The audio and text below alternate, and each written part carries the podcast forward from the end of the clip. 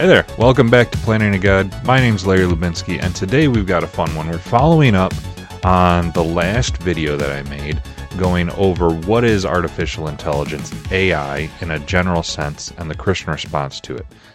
If you haven't seen that one, I'll put a link to it in this video in the description box below. But today, we're going to start going through the risks of artificial intelligence.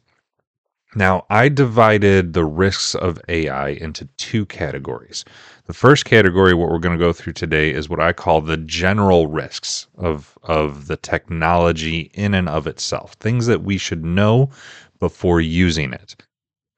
The second category would be the personal risks. What are the things that could affect me as an end user of artificial intelligence? And we'll go through those in the next video. So today, like I said, we're going to go through the things that general risks of it, things that would typically be in an end user license agreement, right? The thing, those awkward pop ups that show up in when you install a piece of software. No one actually reads them. They just click next, next, next, next, next. And lo and behold, you have your software. Well, instead of typing those out for you, and I can if you really want to type them out and make it a pop up on my website, really. You can click next, next, next if you want to feel that. Um, but instead of typing them out, we're going to talk through them. So, the general risks of artificial intelligence and what we as Christians should think about them.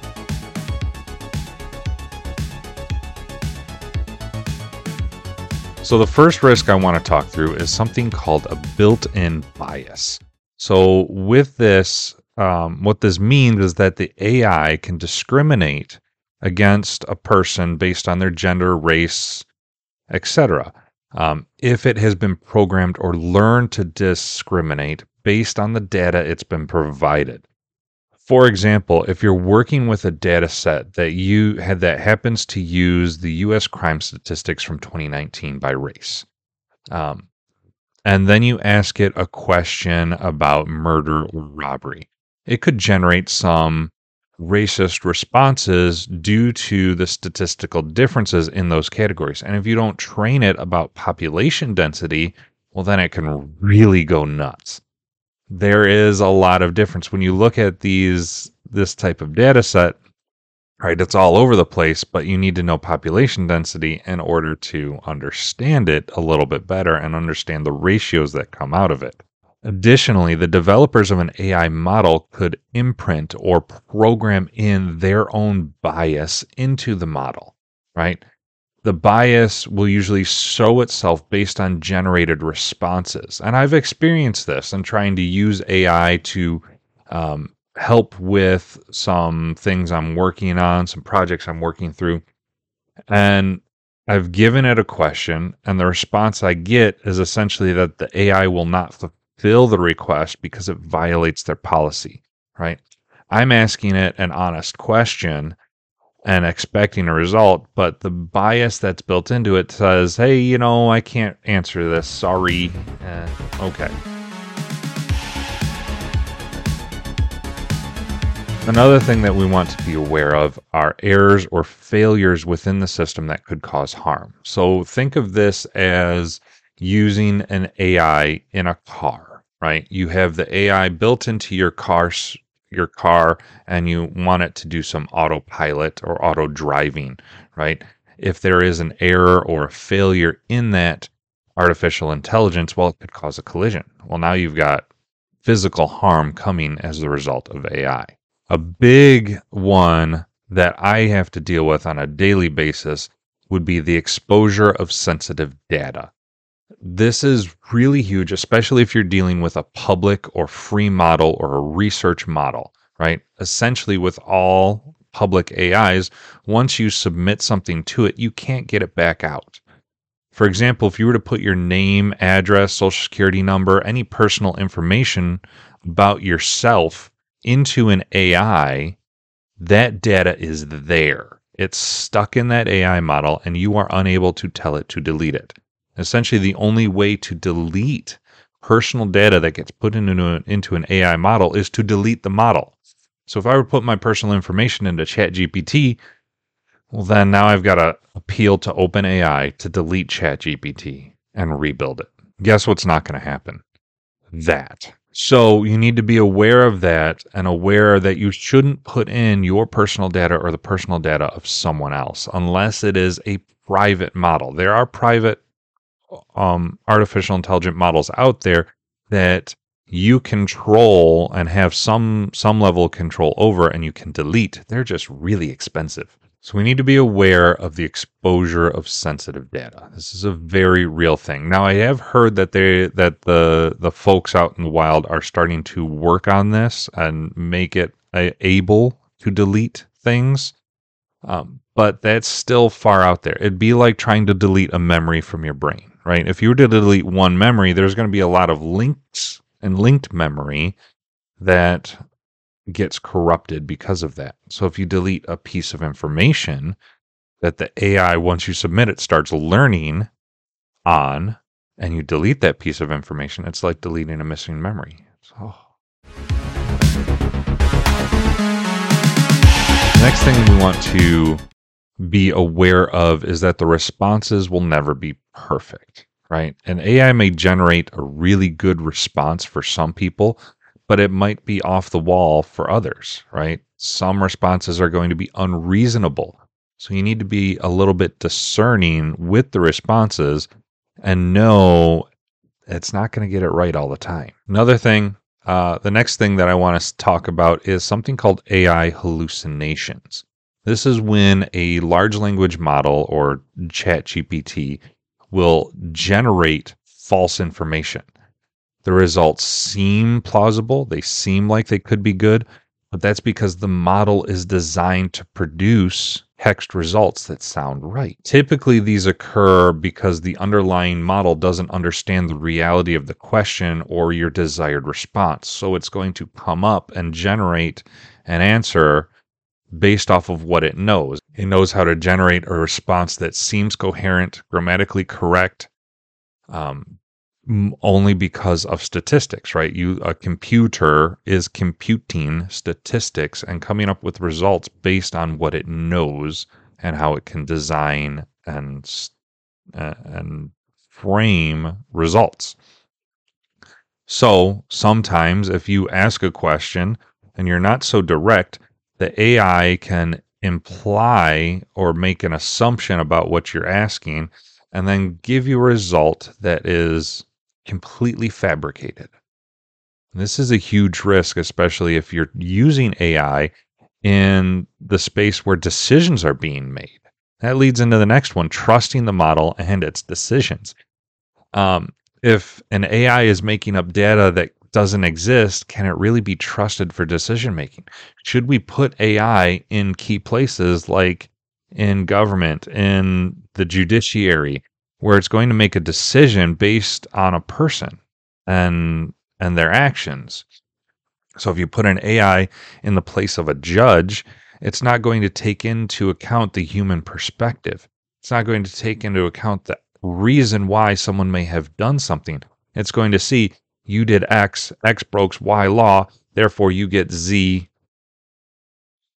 result. The AI won't take into account or considerations the motives or the perspective of the person. It will take into account what happened and what are the programmed results, and it will dish out programmed results every These would be what I would consider the high level generic risks of artificial intelligence, the technology as a whole.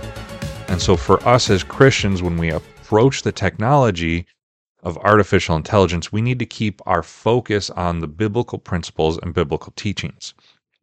Looking at these general ris- risks of AI, we can draw in some conclusions. First, about human nature and sin, right? The Bible is very clear that all humans are born with a sinful nature, right? Romans 3:23, for all have sinned and fall short of the glory of God. And since sin and sinfulness is built into our nature, we can't help but build that into the artificial intelligence, right? That's where the biases, the prejudices, prejudices, the misconceptions can come into AI because it's already built into us.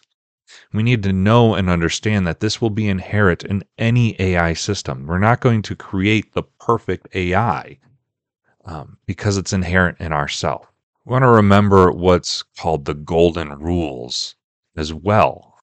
In Mark chapter 12, when Jesus is asked what the greatest commandments are, he answers in verse 29 The most important is this Hear, O Israel, the Lord your God is one, and you shall love the Lord your God with all your heart, with all your soul, and with all your mind, and with all your strength. The second is this that you shall love your neighbor as yourself. There is no other commandment greater than these. While using artificial intelligence in and of itself is not a problem, giving results to people without checking them could be an issue. And if the AI generates responses that are made up, completely fabricated, hallucinated, well, then we need to be extra cautious. These golden rules kind of give us that framework. How can we be a good steward and doing to others, loving our neighbor, if we're giving them results from an artificial intelligence that we haven't cross checked, that we haven't verified? Uh, Doesn't fit well. We also need to remember that we are stewards of God's creation. As such, if you are a developer working in artificial intelligence, um, you need to work ethically and responsibly. You need to acknowledge these potential risks within yourself and work to mitigate them so that you can ensure that the AI can be used in a positive and constructive manner. And the same would go as a consumer for artificial intelligence. We need to know and understand the risks of the platform, use it in a positive manner, and try to be constructive about it. That's why that they tend to put a lot of guardrails, especially around image generation and artificial intelligence there are a lot of guardrails. Yes, there are a lot of people circumventing those guard guardrails, but therein goes the sin nature part, right? The people developing are thinking about these issues, right? Because you can use an image generation to take a picture of some person and put them into things and situations that didn't actually happen. I saw recently on Twitter that there was a picture of Donald Trump getting arrested that was completely fabricated. It was an image generated by AI showing Trump arrested. It never actually happened, right? That is not being used in a positive and constructive manner. You're making something up and you're putting someone in a situation that didn't happen much longer before these types of things get out into news outlets and whatnot. And we now have fabricated news and images that go with it because the AI developed it. Above all, we need to seek the wisdom of the Lord, right? Proverbs 2 6 For the Lord gives wisdom, from his mouth comes knowledge and understanding. In the context of AI, we need to be diligent in identifying risks and issues, correcting those, letting developers know of those issues, and we need to continually seek guidance from the Lord first and foremost. Spend more time in your Bible and less time chatting with an AI. Rather than seeking answers from a computer system, seek answers from God. And we need to be discerning, especially as we are using AI to generate content. Uh, the quality of that content needs to be validated and verified. You can't just let the AI run amok and publish it as a ghostwriter, right? You want to validate and verify everything that comes out of it. Be discerning. It is crucial to approach AI with caution and discernment, as it can be one, influenced by human programming, and two, hallucinate and fabricate its own answers. Ultimately, we need to rely on the sufficiency of Scripture, right? 2 Timothy 3 16 through 17 says, For all scripture is breathed out by God and profitable for teaching, for reproof, for correction, and for training in righteousness, so that the man of God may be complete and equipped for every good work. As Christians, we are to rely on scripture. It is breathed out by God, it is authoritative. While AI can be a useful tool, it should never be a replacement for the authoritative Word of God and prayer through the Holy Spirit. And that comes to the last thing that I want to talk about as a Christian. What we need to think about is pray, right? we seek God through biblical study and prayer, right? We need to go to the Lord in prayer and ask Him for guidance and discernment above all things. While using AI can be a fascinating and helpful piece of software, it is essential that we approach it with caution and a biblical world view. We need to be continually seeking the Lord through Bible study and prayer, not as much time on the AI. You know, one thing that I've I've started to do and be a good or bad, it's actually turning out to be a little expensive. But anytime I hear in an interview someone saying that we need to use AI to generate a new Bible for the for the modern day and age, I go and I buy a Bible. I have a stack of them. It's great. Actually, we keep a section of our library as free giveaway Bibles. So it's that's slowly growing because every time someone says AI needs to generate a new Bible, I buy one. Uh, before we wrap up, I want to circle around to one very important point, especially with the resu- with the usage of AI.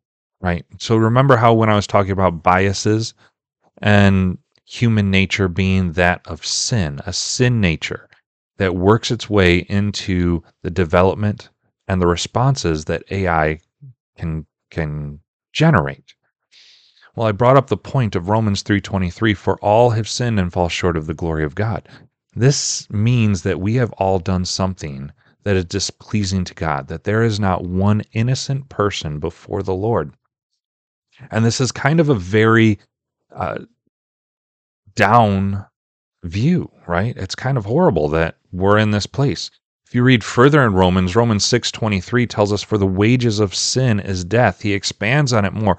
All of us have sinned, but all of us have earned wages. And that wage from that sin is death. And it's not just physical death, but eternal death, eternal separation from God. So that bad news just got even worse. But if you keep reading Romans 6:23, the verse doesn't end there. It goes a little bit further.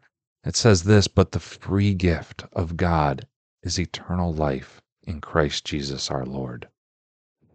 Going back a little bit more to Romans 5 8, but God shows his love for us in that while we were sinners, Christ died for us. The Bible teaches that Jesus' death on the cross paid the price for our sins. He took the wage that we had earned and applied it to himself and paid the price we could not the eternal separation of God. And his resurrection proves that God accepted Jesus' death payment for our sins. This is the amazing message of the Bible. Well, AI has built into it biases and errors and issues and hallucinations. These all come from us because they are built into us, our sin nature. But God has provided a way for each and every one of us to be forgiven. Romans 10:9 says because if you confess with your mouth Jesus is Lord and believe your heart that God raised him from the dead, you will be saved. God has provided a way for us to receive his forgiveness and eternal life. Salvation is available to anyone who would put their trust in Jesus Christ as their Lord and Savior. No matter where you are at today, no matter what things you have done in the past, no matter what you're thinking of doing in the next five minutes, the only requirement is that you change your mind about who God is, who God says you are, and who Jesus Christ is. That is it. There is only one God. He is calling us all sinners. That's who he says we are. We are sinners that have earned the wage of death and eternal separation. But he has sent his son, Jesus Christ, that through faith in him alone we can have the forgiveness of our sins and eternal life.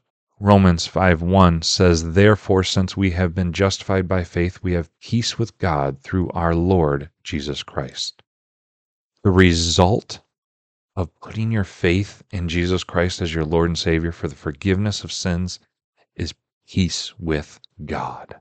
All that one needs to do is to admit that you're a sinner, Admit what God says about you, that you are a sinner.